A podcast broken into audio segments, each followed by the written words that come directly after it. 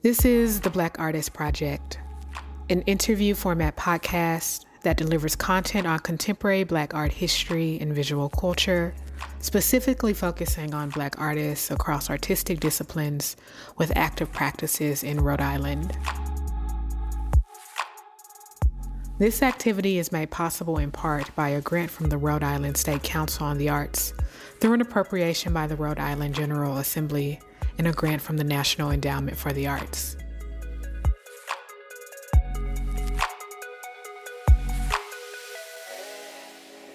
Janaya Kizzie is an author, archivist, and historian living in the Providence area.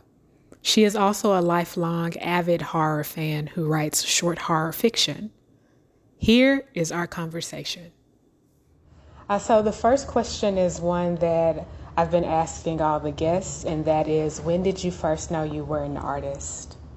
Well, I've I've always loved art and art making, even when I was very, very small.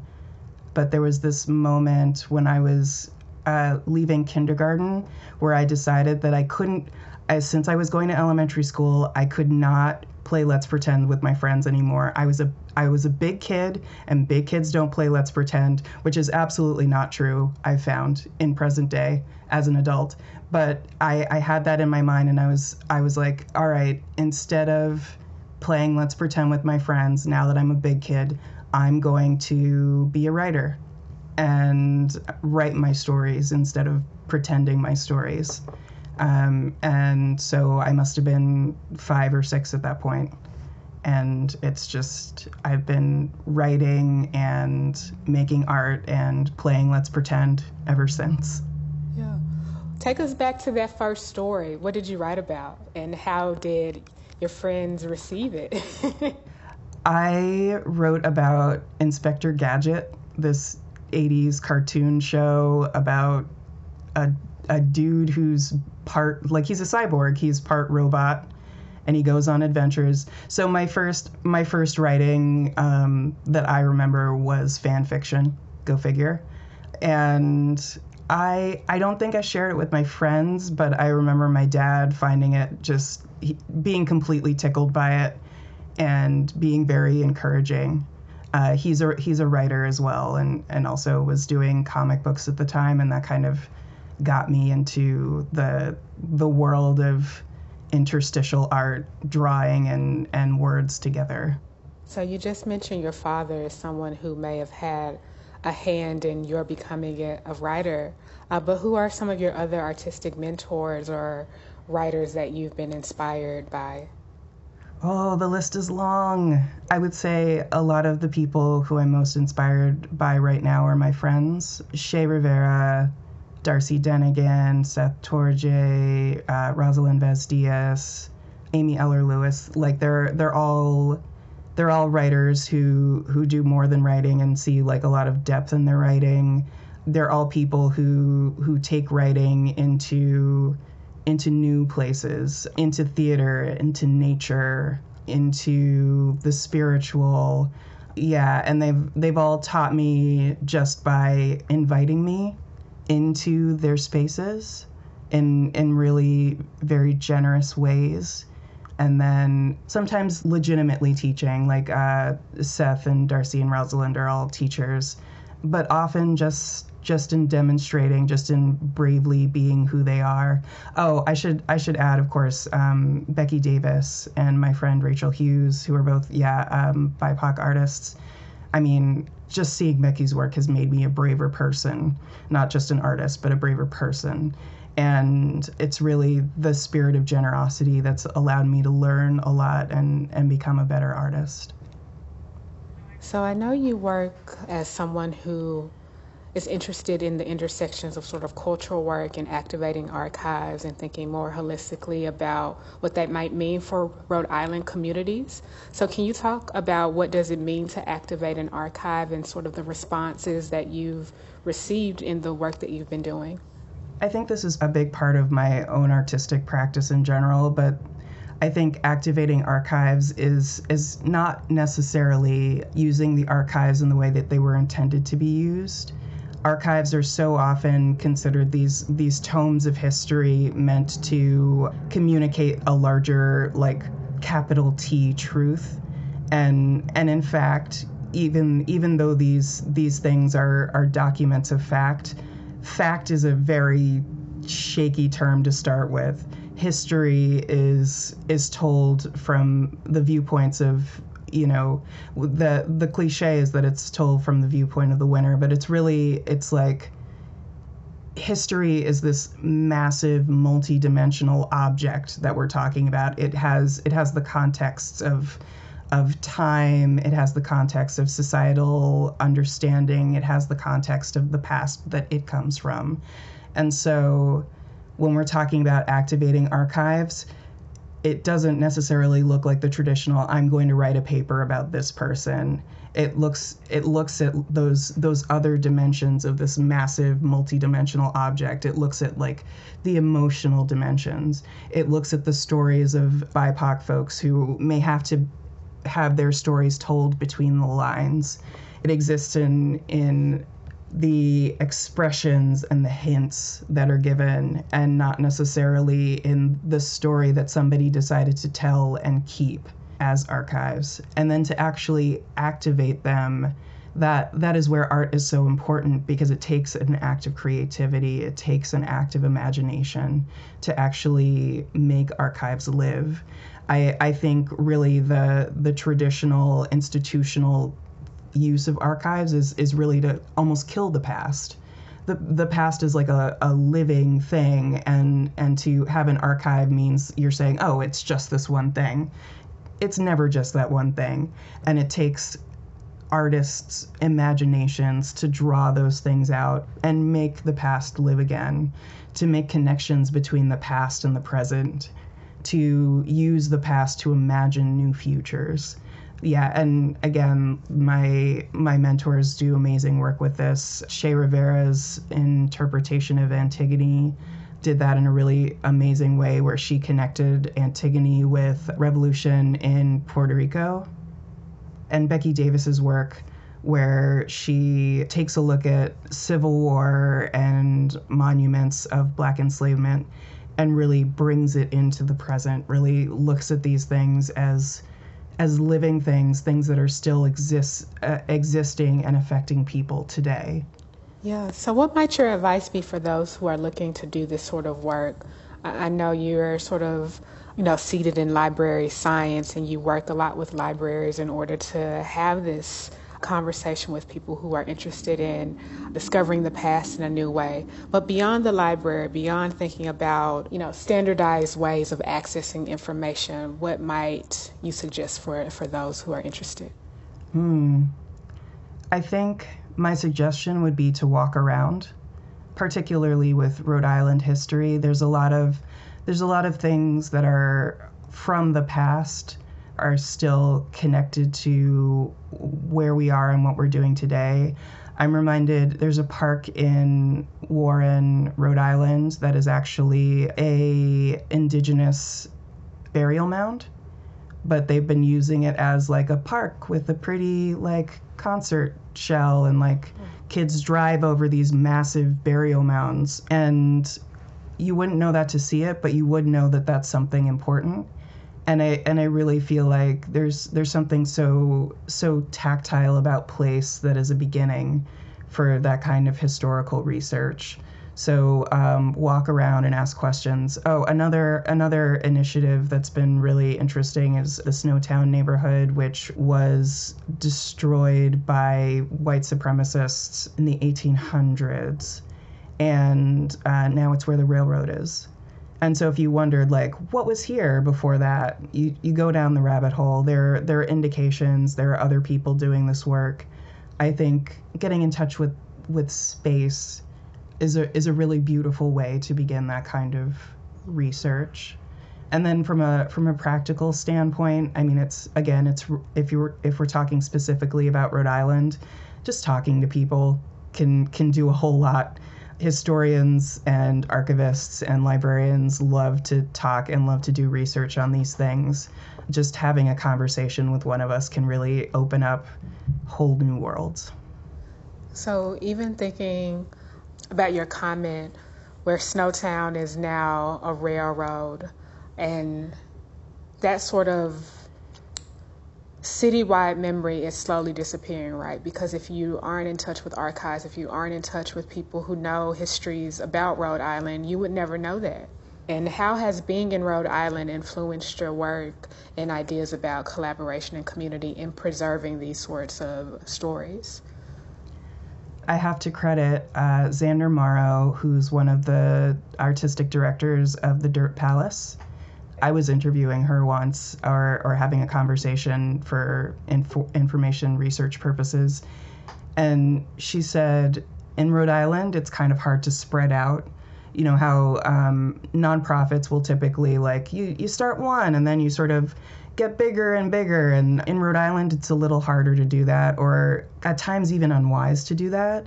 But she said, so instead of getting bigger, we got weirder and deeper and I, I still I haven't forgotten that. Like it's it's so it's so Rhode Island to really go go deep, deep in terms of connections, deep in terms of history and layers of time, deep in terms of art people really being unafraid to get vulnerable, unafraid to create beautiful things, and also being very intentional about those things. There's something about the the feedback loop of this of this community where we're all talking to each other, we're all very in proximity with each other that creates this this wonderful community. And sure it means that eventually you know everybody and sure it means that like if you if you accidentally step on somebody's toes you're probably going to have to deal with them in like a year or two years. But that that also creates these amazingly nuanced connections and weird connections too. The the weird is just it's it's a really beautiful thing. It puts us in uncomfortable places, and when you're in an uncomfortable place, you you find new ways of being. And I I know it's strange to say that that's a very Rhode Island trait, but I really I truly believe that our our smallness and our our tight knittedness and our New Englandness all combine to make this like a, a place of open secrets, nuanced community and and like just deep deep lore and connection. Yeah. I want to pick up on something you said about the weird and then mentioning lore just now because that's one of my favorite horror series. We love lore. Woo! Yeah and i know you're an avid horror fan and an avid horror short fiction writer. So can you tell us a little bit more about how you got into that genre yeah, um, it goes back to my dad. I I was watching horror movies way too young because it was like so important to my horror is so important to my father and I think it was actually him teaching me a, a trauma coping skill very early in life.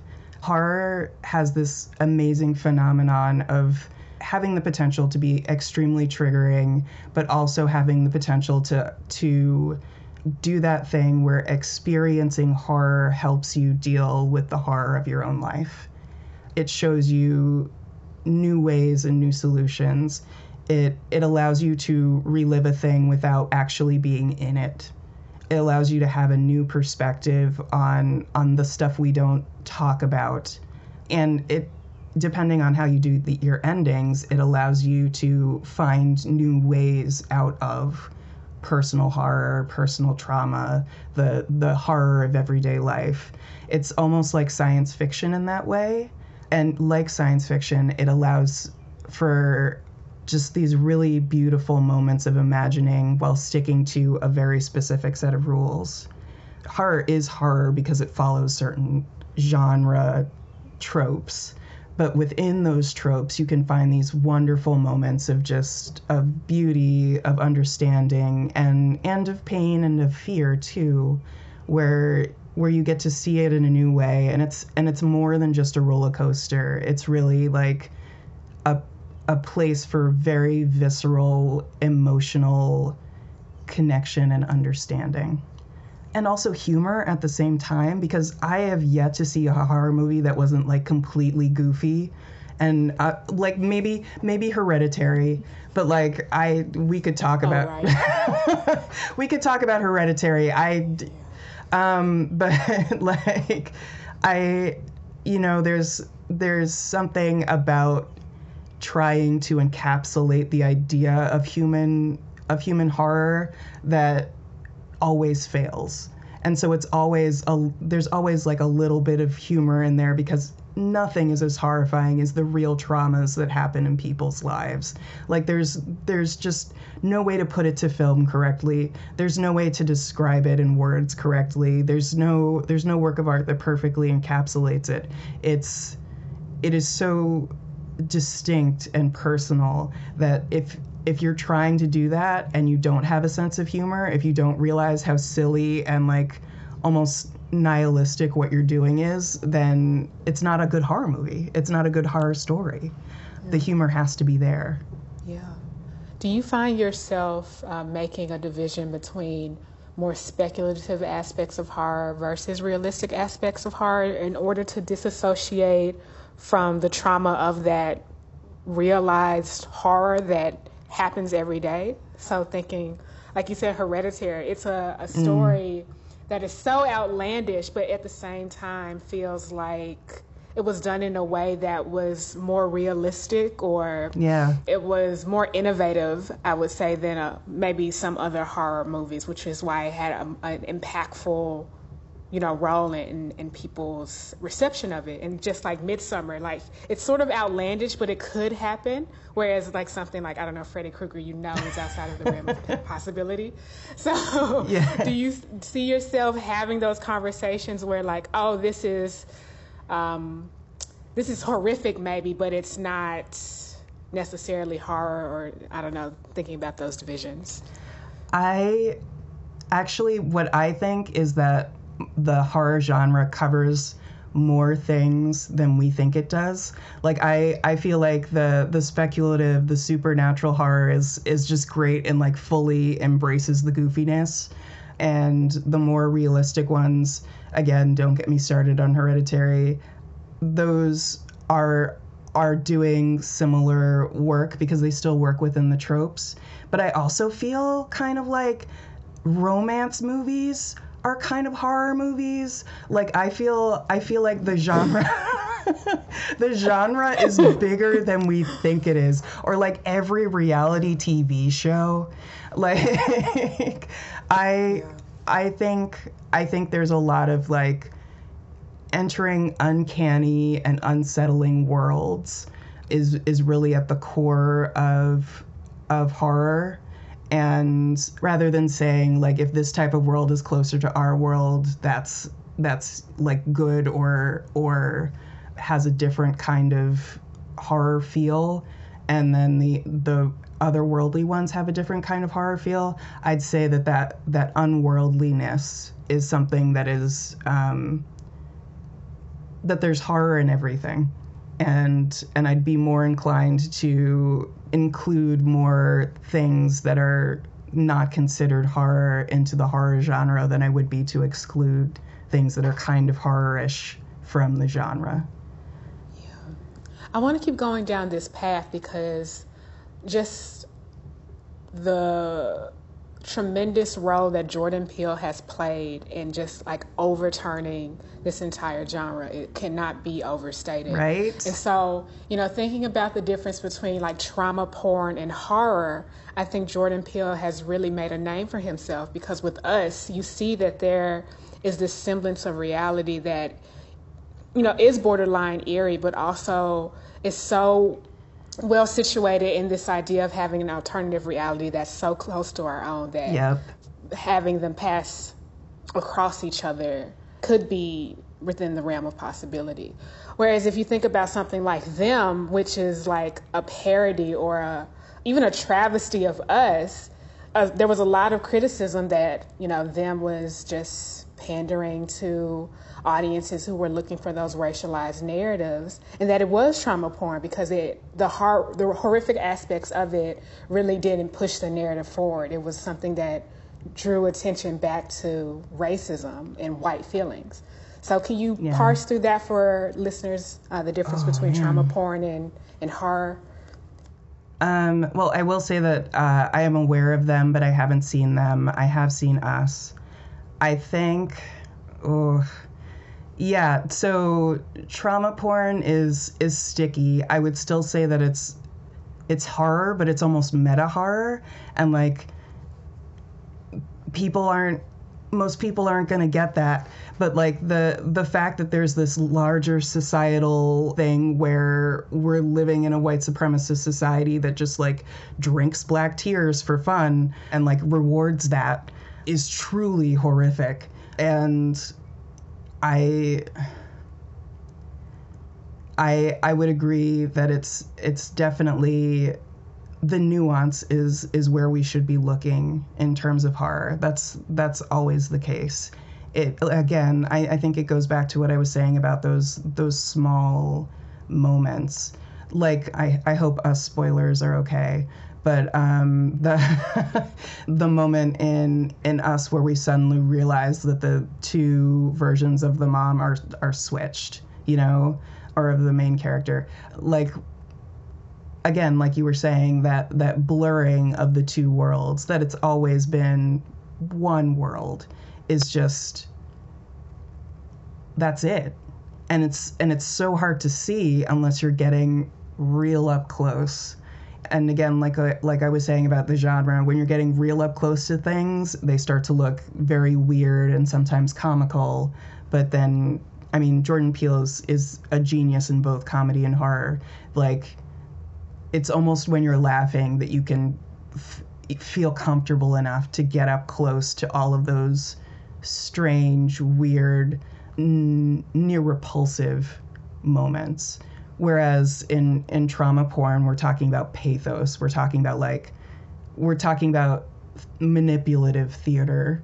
We're talking about something that is that is so heavy-handed and unnuanced that you don't get to um, that that it becomes a, a form of horror in and of itself. And that's great. So, what's the spookiest place you've been in in Rhode Island or in Providence? Ah, um, well, I there. Uh, it's gonna sound weird, but um, the neighborhood where Sissieretta Jones, the uh, world famous black opera singer, used to live, it's right by the Roger Williams monument, but there's this weird dark corner there where her plaque is and it's it's a small plaque and then there's just grass and like a big heavy tree that always makes it dark no matter how light it is outside.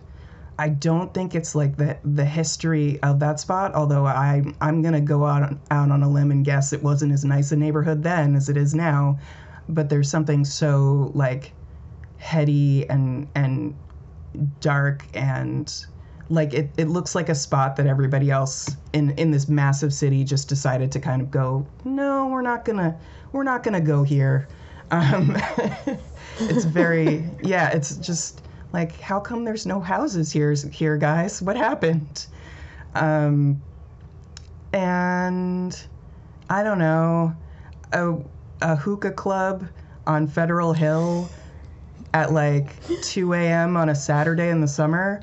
That's, I mean, it's not, it's not scary, but it is dangerous. Hmm. Yeah, I think I'll go with that for now. And then, and then the ocean. The ocean is terrifying. I don't understand why people don't think it's not terrifying. It's terrifying. Yeah, it is.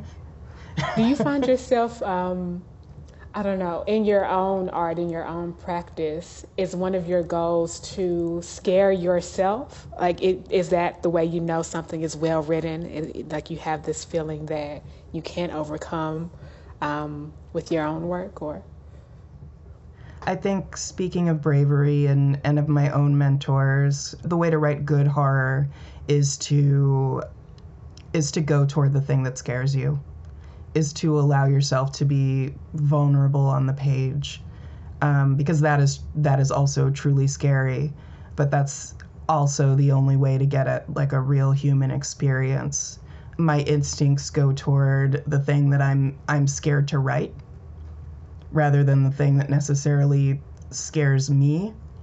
I should also say that my my purpose in writing horror is not to be scary per se. Like I'm again, I'm not after the roller coaster feeling. I'm not after the haunted house feeling. I'm after the the moment in Hereditary where like he hits his head on the desk or in The Exorcist where she's at the doctor. Like it's not scary because you're like, "Oh, she's at the doctor." But like she's at the doctor and it's really horrifying. And then you kind of realize yeah it's horrifying for everybody. And then imagine if you needed this kind of care all the time. Imagine if it was the 80s like i'm i'm after those mo- moments of horror like dread and um, loss of control not not boo you know Yeah. not not a jump scare. Yeah, I hear that. Like while you were speaking, it reminded me a lot of this sort of um, theoretical concept called hauntology, and so that Yes. comes from Derrida, and it's been sort of utilized thinking more. Uh, specifically about black horror or a type of horror specific to the African diasporic experience. And so a lot of, you know, conversation has been around Toni Morrison's Beloved and how that's a sort of black hauntology. So can you maybe discuss what that means to you or maybe flesh out a bit of what hauntology, you know, is to this genre of horror? If there is a relation. Oh wow. Um, I I will say that I haven't read much of the the theory on hauntology, um, but I I can speak directly to Beloved specifically, and and I think to to my own understanding of hauntology, where we're talking about. And I guess too to what I was saying about Rhode Island, we're talking about layers of time. We're we're talking about being not a, away from the past by being in the present, but in fact being inextricably tied to it, and that that that particular phenomenon destroys what any notions of what we think of as reality because we we take comfort in the reality of things being absolute and this this connection to the past, this agency of the past in the present, becomes the thing that tears down stability, tears down the separation between the two, tears down people and minds. It's inescapable. And in that way, like the ocean, very beautiful, very haunting. And I am an enormous fan of Beloved. I think that is a, a very good example of a horror story that's that's more about that that dread and more about human experience, true human experience, than it is about being just run of the mill um, Stephen King scary. And I didn't mean to drag Stephen King. He's fine, but you know, Morrison's better. Yeah. That's all. Yeah, facts. All right, maybe turning attention to some of your, you know, literary considerations. Could you name uh, like your top five all-time favorite novels or stories that incorporate horror? oh, oh, geez. Um, You have to give the listeners something to you know, to research themselves. Yeah. I'll just I'll just pull it up. Um, do they have to be stories or can it be film as well? Yeah, maybe top five film and stories. There's a story by Clive Barker, who's a filmmaker and like has had many of his stories turned into films, called "In the Hills, the Cities," which is in I think the first volume of his Books of Blood short story series. It is a story about an openly gay couple, and he wrote it in the 80s. So think about that. Um, it's just like again the, the the sheer amount of bravery and and he just tells the story he's not being pedantic he's not trying to make a statement with it it is it is clearly a story that is his personal story taken to this amazing and and like thrilling and quite horrifying extent. Beloved, absolutely. What I'm really interested in Beloved is the parallels between the spiritual world and the real world. Just thinking about what the story might actually look like in terms of like if you if you said yes everything that happens in the story is true but what if what if there was no supernatural reason for these things to be happening i i could write an essay about it and i won't i won't go into it now but i i just i chew on that mentally all the time. Well my my favorite horror movie of all time is mulholland drive by uh, david lynch. It's known it's known for having one of the most horrifying movements uh, moments in a horror movie ever. And the the horrifying moment in it is just building dread that builds and builds and builds to the point where like no matter what you saw at the end of this scene like it would just be horrifying. Like you could just see a bunny and it would just be like the worst thing you'd ever seen. He's very much about going into those other other realms of consciousness, of dream states, etc. And that's it's really heavy and beautiful in the film. Do I have to do two more? Or is that good? no, this is good. You've given us uh, quite a bit to chew on. Um, is there something about the psychological mm. aspects of like what I think you're uh, saying about Mulholland Drive that makes me very fearful. I would rather have something right. um, kind of ridiculous or you know unbelievable rather than having something that parallels life. So yep, I appreciate the the shout outs to David Lynch, but I won't be watching that by myself. Highly recommend. It's just it's a trip. Yeah. So, yeah, thank you for your time. And lastly, I just want to direct people to what you're doing now. So, if you want to shout out any projects or where people can find you in the upcoming months, feel free to do that. Yeah, um, so you can find me at Hidden Here Press on Instagram.